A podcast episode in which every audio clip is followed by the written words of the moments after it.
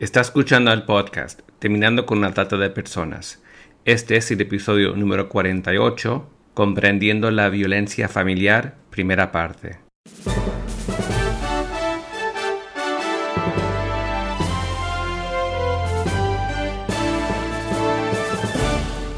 Bienvenido al podcast Terminando con la trata de personas. Mi nombre es Gilbert Contreras. Y mi nombre es Virginia Contreras. A través de nuestros episodios, que se emitirán cada dos semanas, buscaremos empoderarlo a usted con herramientas para estudiar el asunto, ser una voz y hacer una diferencia para terminar con la trata de personas. Muy buenas tardes, Adriana. Buenas tardes, Virginia, ¿cómo estás? Un placer una vez más tenerte con nosotros en nuestro podcast Terminando con la Trata y para hablar de un tema que está muy ligado al tema de explotación de seres humanos y lo que lleva a muchos seres humanos a una condición de vulnerabilidad, que es el tema de la violencia familiar. Así es, sí, como decías en, estos días cuando charlábamos un poquito acerca de este tiempo, eh, la situación en la que la víctima queda muchas veces la ubica en un lugar de aceptación eh, para, para poder después ser víctima de trata de personas. Así, así es. Bueno, quisiéramos entonces eh, formularte una serie de preguntas que podemos entonces ir abarcando el contenido de esta charla. Y la primera sería, ¿cómo podríamos definir la violencia y todas las facetas que comprende? Sí, algo que estamos teniendo un poquito en claro es esto de qué es la violencia, ¿no? Porque la violencia circula en la, en la sociedad, en las familias, también en las iglesias, y estamos pudiendo definirla, pero nos falta accionar. Así que considero que escuela bíblica es un, un ambiente propicio para que podamos trabajar esta problemática. Cuando hablamos de, de violencia, hablamos de todo acto, eh, conducta que por acción u omisión va a alterar el desarrollo del otro, el desarrollo físico, psíquico, económico, sexual, espiritual, ¿sí? de algún miembro de la familia. Estamos hablando de violencia en la familia. ¿sí? Entonces, un acto violento es aquel que vulnera la seguridad. Eh, y también la omisión es un acto de violencia. ¿Qué quiero decir con esto? Eh, para, ampliar el panorama. Cuando un padre no da al hijo la seguridad emocional para sustentar su identidad, está violentando la persona del hijo. Así es. Cuando no Sí, perdón. No, no, así es, así es. Justamente estaba hablando con una terapeuta que está atendiendo a una niña y decía que era precisamente la falta de omisión de afecto lo que le ha llevado a esta condición de vulnerabilidad. Exacto, no, no es solamente el golpe, no es solamente las palabras este, que vulneran la identidad, que, que sí son dañinas, pero también lo que no se hace. Entonces, al definir la violencia tenemos que definirla así, toda acción que vulnera el desarrollo y toda omisión que vulnera el desarrollo. El, desarrollo de, de, una persona y de un vínculo.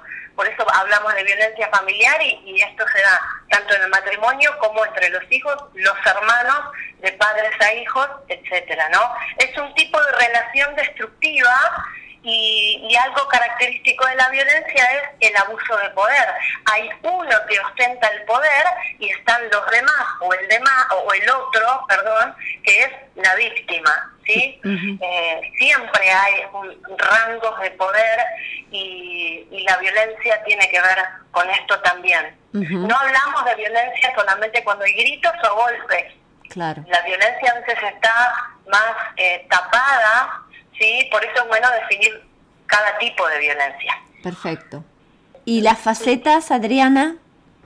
Sí, vamos a ir a, los tipos de violencia, ¿sí? ¿Cómo se da?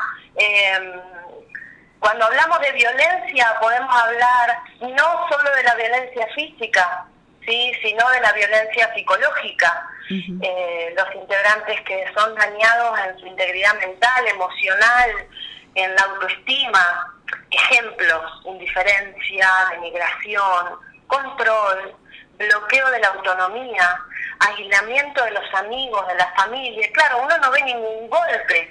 Viene el niño a la escuela bíblica, viene la mujer a la iglesia, viene a la clase de escuela bíblica para adultos en la congregación. ¿eh? Y nosotros no vemos golpes, pero vemos una identidad que está truncada, y que no está sana. Eh, es porque es víctima de violencia psicológica. ¿sí? Eh, también podemos hablar de violencia sexual. Claro. Eh, y, se define como la tentativa de consumar un acto sexual sin el asentimiento del otro. Claro. Me quedé pensando en esto que, que decís de la necesidad de estar alerta a todos estos signos y no solamente encuadrarlo en el tema del abuso físico, porque una doctora que asistió a una de nuestras conferencias de asegurar justicia, eh, que habíamos tratado este tema en el 2015, ella nos comentó luego, unos años después, que ella atendía a, una, a los hijos de una señora que los traía a la, a la consulta y esta mujer no tenía ningún eh, signo visible de ser maltratada, de ser abusada, de ser pero que eh, sí el esposo tenía un control eh, tremendo porque ella no tenía celular, ella no podía moverse sola, no tenía dinero y así pudo identificarla precisamente como una víctima de violencia doméstica. Tal cual, por eso es importante esto de en qué facetas se desarrolla la violencia, porque uno la, la, encuadra siempre en el golpe y, y tenemos, en este momento estoy tratando una víctima de violencia que no tiene un rasguño, nunca su esposo la golpeó, pero sin embargo la denigró toda la vida durante 25 años. Y bueno, es importante esto. En cuanto a la violencia sexual, que también hay que redefinirla tal vez, no es solamente, y esto pasa, y, estamos diciendo que la víctima de violencia puede convertirse en víctima de trata, y esto es así, pero también hay violencia sexual dentro del matrimonio, cuando tenemos un esposo alcohólico, ¿sí? que, que quiere consumar un acto sexual y su esposa no quiere permitirlo, y él abusa de la confianza, abusa del vínculo matrimonial, estamos ante una situación de violencia sexual. Entonces, aún dentro del matrimonio, eh, los especialistas hablan de violación y uno tal vez desde la mente más ingenua eh, dice que no, que es el esposo, son matrimonio, sin embargo, también hablamos de violencia sexual en esos casos. Vos decías recién de, esta mujer sobre la cual se ejercía control. Otra cuestión, otra faceta, otro tipo de la violencia es la económica. Claro. ¿sí? Cuando, cuando el victimario o la victimaria crea una situación de dependencia económica, del control sobre el dinero, de control sobre el sueldo. Atendió, atendió otra víctima de violencia que el marido eh, le cobraba todo el sueldo porque trabajaba en, una, en el ámbito empresarial que se lo propiciaba y ella no era dueña de utilizar su dinero. Claro. ¿Sí? Entonces, la forma de retenerla, la forma de controlarla era esa. Claro. ¿Sí? Te doy este, 500 pesos, tenemos seis hijos y que esto te alcance para dos o tres días. Claro. También volviendo al tema de la violencia sexual, sabes que recientemente se hizo un informe aquí en Córdoba que dije, bueno, en otra oportunidad me gustaría tenerte para hablar específicamente de la violencia en los noviazgos y los noviazgos adolescentes. Y lo que, y lo que comentaban muchas eh, jóvenes era que si bien tenían relaciones sexuales con sus novios, pero ellos las forzaban a tener relaciones sin preservativos. Sí, esa es una problemática que se está viendo muchísimo, como una prueba de amor. Exacto, y también es pensar, bueno, eh, cuando se planteaba también para tal vez el aspecto legal de decir, bueno, pero hubo consentimiento, pero hubo este otro factor, ¿verdad? Hubo coerción. Claro, exacto. Claro, hubo amenazas, hubo otras otras cosas que se dan. Y algo que nos pasa cuando tenemos víctimas de violencia que ya se casaron, que vienen de años de soportar la situación, es que estadísticamente la mayoría eh, tuvo síntomas, ¿no? Hubo datos, hubo cosas que se iban dando durante el noviazgo y la víctima no quiso ver, digamos. Eh, por eso es tan importante, sí, abrir los ojos acerca de la violencia que se está dando en el noviazgo. Entonces hemos hablado de violencia en lo físico, en lo psicológico, en lo económico, en lo sexual.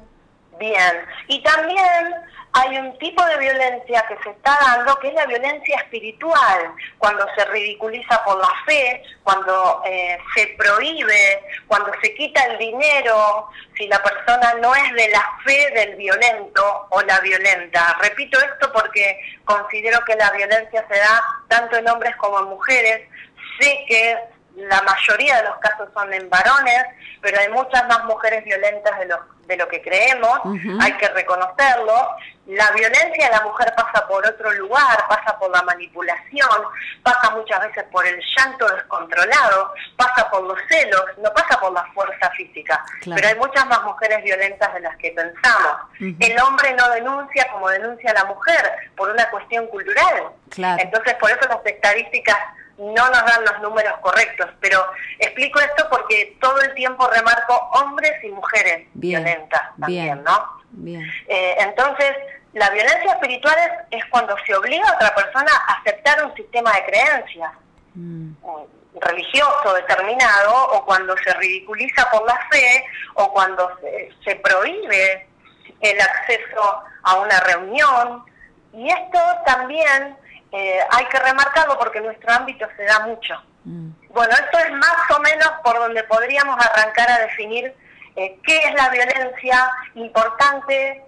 Ya quiero remarcarlo que la violencia es una conducta aprendida y por lo tanto se puede desaprender. Eh, creo que necesitamos fuertemente desde Escuela Bíblica, desde la Iglesia, desde cada uno de los que queremos operar y ser agentes de cambio en la realidad, entender que Dios nos llamó a trabajar con los violentos también.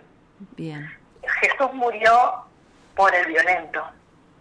y, hacemos mucho por las víctimas, pero creo que tenemos que dar un paso más allá que es muy fuerte, que, que nos enfrenta a todos nuestros prejuicios y, y, el juzgar y el sentir y hasta la empatía por la víctima, pero necesitamos entender que eh, si vamos a hablar de violencia, Jesús murió por la víctima, por el victimario y tenemos que trabajar en favor de los dos. El victimario aprendió a resolver los conflictos de esta forma y, el Señor puede transformar esta realidad.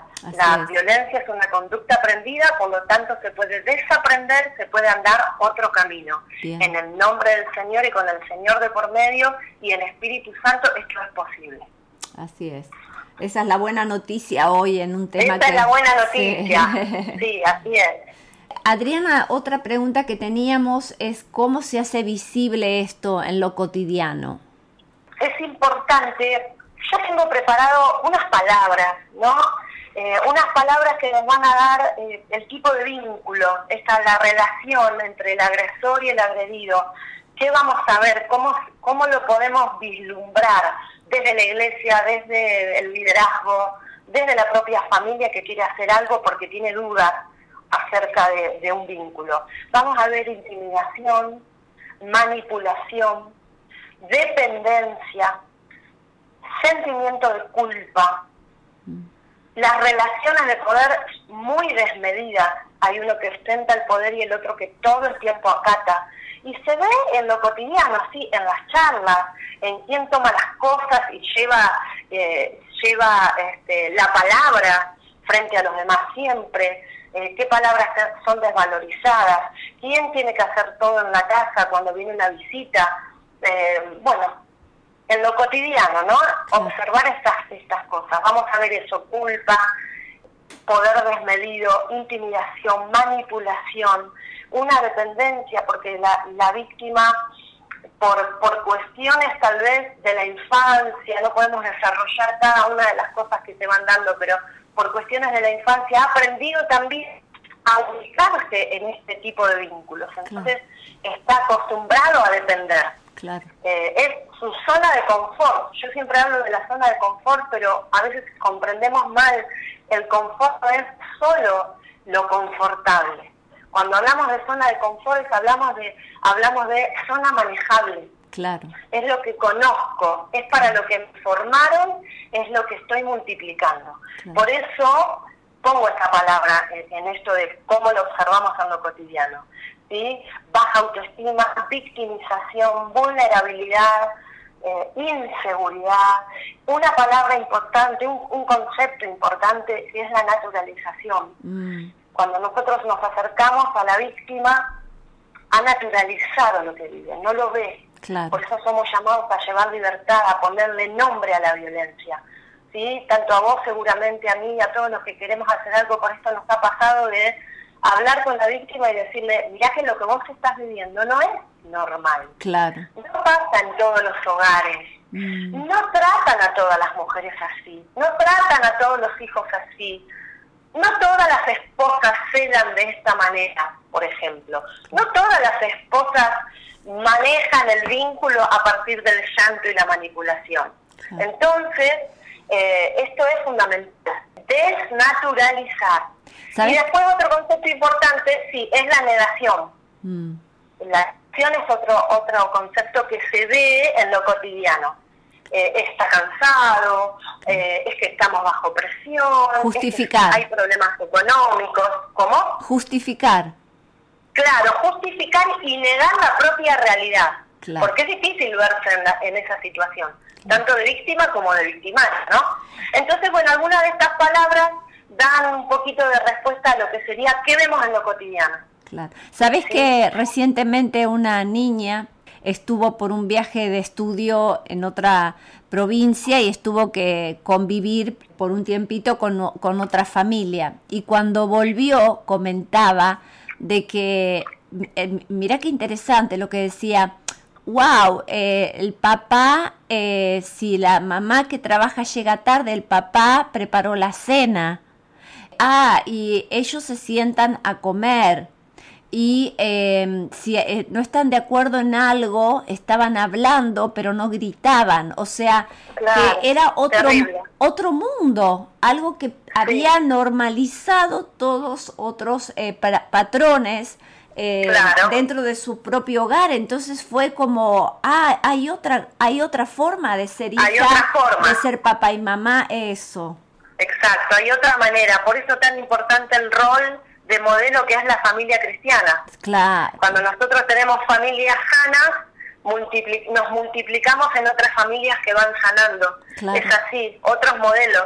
Creo que a cada uno de nosotros, con todos los defectos que podemos tener, nos ha pasado de traer un amigo del colegio, de eh, un compañero de trabajo, que, viene a casa o que nos ve en situaciones en las que eh, uno sin querer porque está Jesús teniendo gracia sobre nosotros y nos, nos ayuda, eh, manejamos otros parámetros de convivencia. Por eso es tan importante el rol de la iglesia como modelo, ¿no? Pero bueno, para eso tenemos que tener familias sanas, bien constituidas en la iglesia también. Estábamos hablando de esto de lo que cuando se naturalizan, entonces tal vez hablar un poquitito de cómo hay eh, tal vez creencias o mitos que tenemos que desnaturalizar. Exactamente. Sí, esto de desnaturalizar es muy importante, porque lo que yo hago natural lo compré para mi vida. Eso, cuando, cuando digo esto, puedo decir, Dios es mi Señor, es mi Salvador, en Él puedo, Él está conmigo, o puede ser yo soy una basura, yo no merezco ser amada, los golpes son parte del matrimonio, los hombres son así, la infidelidad hay que soportarla. Mm. Entonces desnaturalizar es ponerle nombre y es, eh, bueno, Jesús es la verdad, eh, y el Señor trae libertad y el camino de la libertad es la verdad, así que somos llamados a ponerle el nombre a cada cosa. Y eso es correr de lo natural lo que no es natural. y, y hay mitos acerca de esto, por ejemplo, no son tantos los casos de violencia, son muchos más, no hay tantas denuncias tal vez, ahora hay muchas más y hay mucho más por hacer. La culpa la tienen las víctimas, dicen algunos, porque les gusta vivir así. A nadie le gusta vivir así. El tema es que no tienen las herramientas adecuadas para romper con el círculo de la violencia, que vamos a hablar un poquito seguro más adelante. ¿Eh? La culpa jamás la tiene la víctima.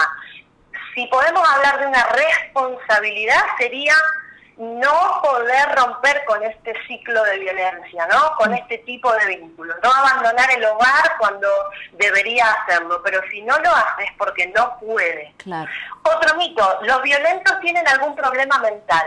Eso no es cierto. Un problema mental puede ocasionar trastornos que lleven a la violencia, pero la violencia no es específicamente un problema mental. Esto sirve mucho para racionalizar, negar, no querer ver. No, está enferma, está enfermo. No, no es motivo. ¿bien? Otro mito, la violencia se da en hogares pobres. Mm. ¿Sí? Entonces, ¿dónde vamos a apuntar este, a la pobreza? La, violencia está en todos los hogares. Sí. ¿Sí? Está en todos los estratos sociales. Eh, sí tenemos que tener en cuenta los tipos de violencia. ¿Cómo se da la violencia, las estrategias del violento para ejercer poder. Tal vez no es igual en todos los hogares. Algo habrán hecho, esto lo escucho, todos estos mitos, algunos son extraídos de los libros que he estudiado y otros escuchados de la propia práctica. ¿sí? Esto me lo han dicho. Y algo habrá hecho. Entonces la víctima va y dice, mi esposo me pegó la tercera vez, mi papá me pegó es la cuarta vez, mi mamá me insulta constantemente y el otro le responde, pero vos qué hiciste. Claro. Cuando yo hago eso, cuando emito ese juicio, estoy revictimizando. O sea, la, víctima es víctima en su espacio y además yo la hago víctima. Claro. Sí, lo primero que tengo que hacer es creer el relato, suspender el juicio. Claro. Y por lo menos entablar un proceso de investigación. Entonces, algo habrán hecho, tenemos que quitarlo de nuestro vocabulario, de un mito a derribar, porque la víctima no hizo nada para ser víctima. El maltrato emocional, otro mito, no es tan importante como el físico. Mm. Bueno, sí, pero, pero no te pega. Te dice cosas feas, te insulta, pero nunca te levantó la mano. Es lo mismo. Recordemos la definición todo lo que vulnera la seguridad, la identidad, todo eso es un acto de violencia, ¿sí? Es subyugar al otro, es despreciar al otro. Entonces, lo emocional va ligado a lo físico. La violencia es genética, te dicen otros. Sí. No, la violencia no es genética, la violencia es una conducta aprendida y se puede desaprender. ¿Por qué tenemos que derribar este mito? Porque es la excusa de muchos violentos. Claro. Este, me sale así nací así, no es genética la violencia. Mm. Fue una sola vez, te dicen, no mm. es para tanto. Claro. Si hubo una vez, puede haber dos, puede haber tres, puede haber muchas, hasta que pierdas la vida. Entonces, en la primera vez es donde hay que cortar. Bien. Tengo que aguantar por mis hijos. Esto lo he mm. escuchado también personalmente. Sí. Tus hijos, les digo siempre, necesitan una mamá viva, sana, fuerte y restaurada. Sí. Entonces, en Dios podemos hablar de que nos faltan carriles de trabajo interdisciplinario, mm. ¿sí? Para llevar adelante todavía tenemos que crecer, eh, pero hay estamentos del Estado que pueden acompañarnos, hay ONGs que pueden acompañarnos. Eh, en este tiempo me estoy ligando, por ejemplo, acá en mi ciudad, en La Plata, a la Comisaría de la Mujer Bien. para trabajar juntos, para las denuncias. Me ligué a un abogado cristiano eh, al cual puedo llevar a una víctima, a una, a una ginecóloga a la que puedo llevar una víctima. Entonces, en este trabajo en red nosotros podemos responder. Eh, la mujer no tiene que aguantar por los hijos.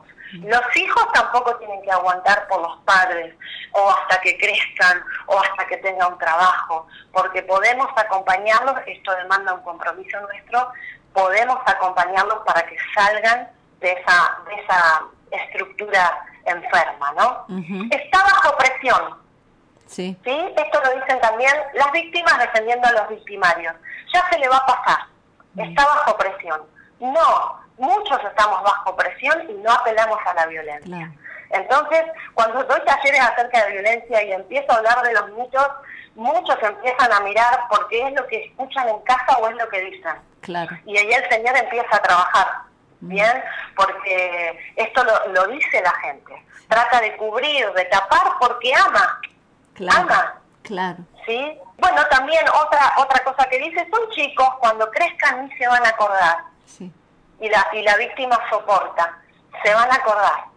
Las huellas en la memoria quedan. Mm. Tenemos una memoria hasta en el cuerpo, ¿no? Sí. Así que las, las huellas quedan.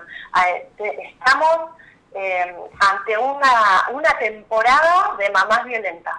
Mm. Repito, las mujeres también son violentas. Eh, hay algo que es la cascada, creo que más adelante lo vamos a hablar. La mujer también es violenta, la mujer eh, se siente saturada, a veces en el hogar, a veces por su propia autoestima, y lo que no resuelve en otro lugar, con quien no puede hablar y decirle lo que piensa, aprovecha a los hijos para eh, ubicar la ira, enfocar la ira en el más débil del hogar. Entonces, cuidado, cuidado, hablemos también de esto, porque tenemos muchas mamás violentas. Eh, y es terrible, es terrible. Así que ah. estos son algunos de los mitos. Bien, y hablando específicamente del que del violento o la violenta, ¿cuál sería el perfil? ¿Hay un perfil y hay un perfil de víctima? Sí, hay un perfil. En realidad tiene que darse un perfil en el equipo, por decirlo de alguna manera, la pareja, vamos a decir, violenta, ¿no? De violentador y, de víctima. Como decía una psicóloga hace poco, el tango se baila de a dos. Exactamente, se tiene que complementar para que se dé ese tipo de vínculo, porque los roles se, se asumen y se adjudican. ¿sí? El violento tal vez quiere ponerse en ese lugar, porque si hay una víctima o una futura víctima este, fortalecida, eh, no se va a dar, no se va a dar el cuadro, digamos.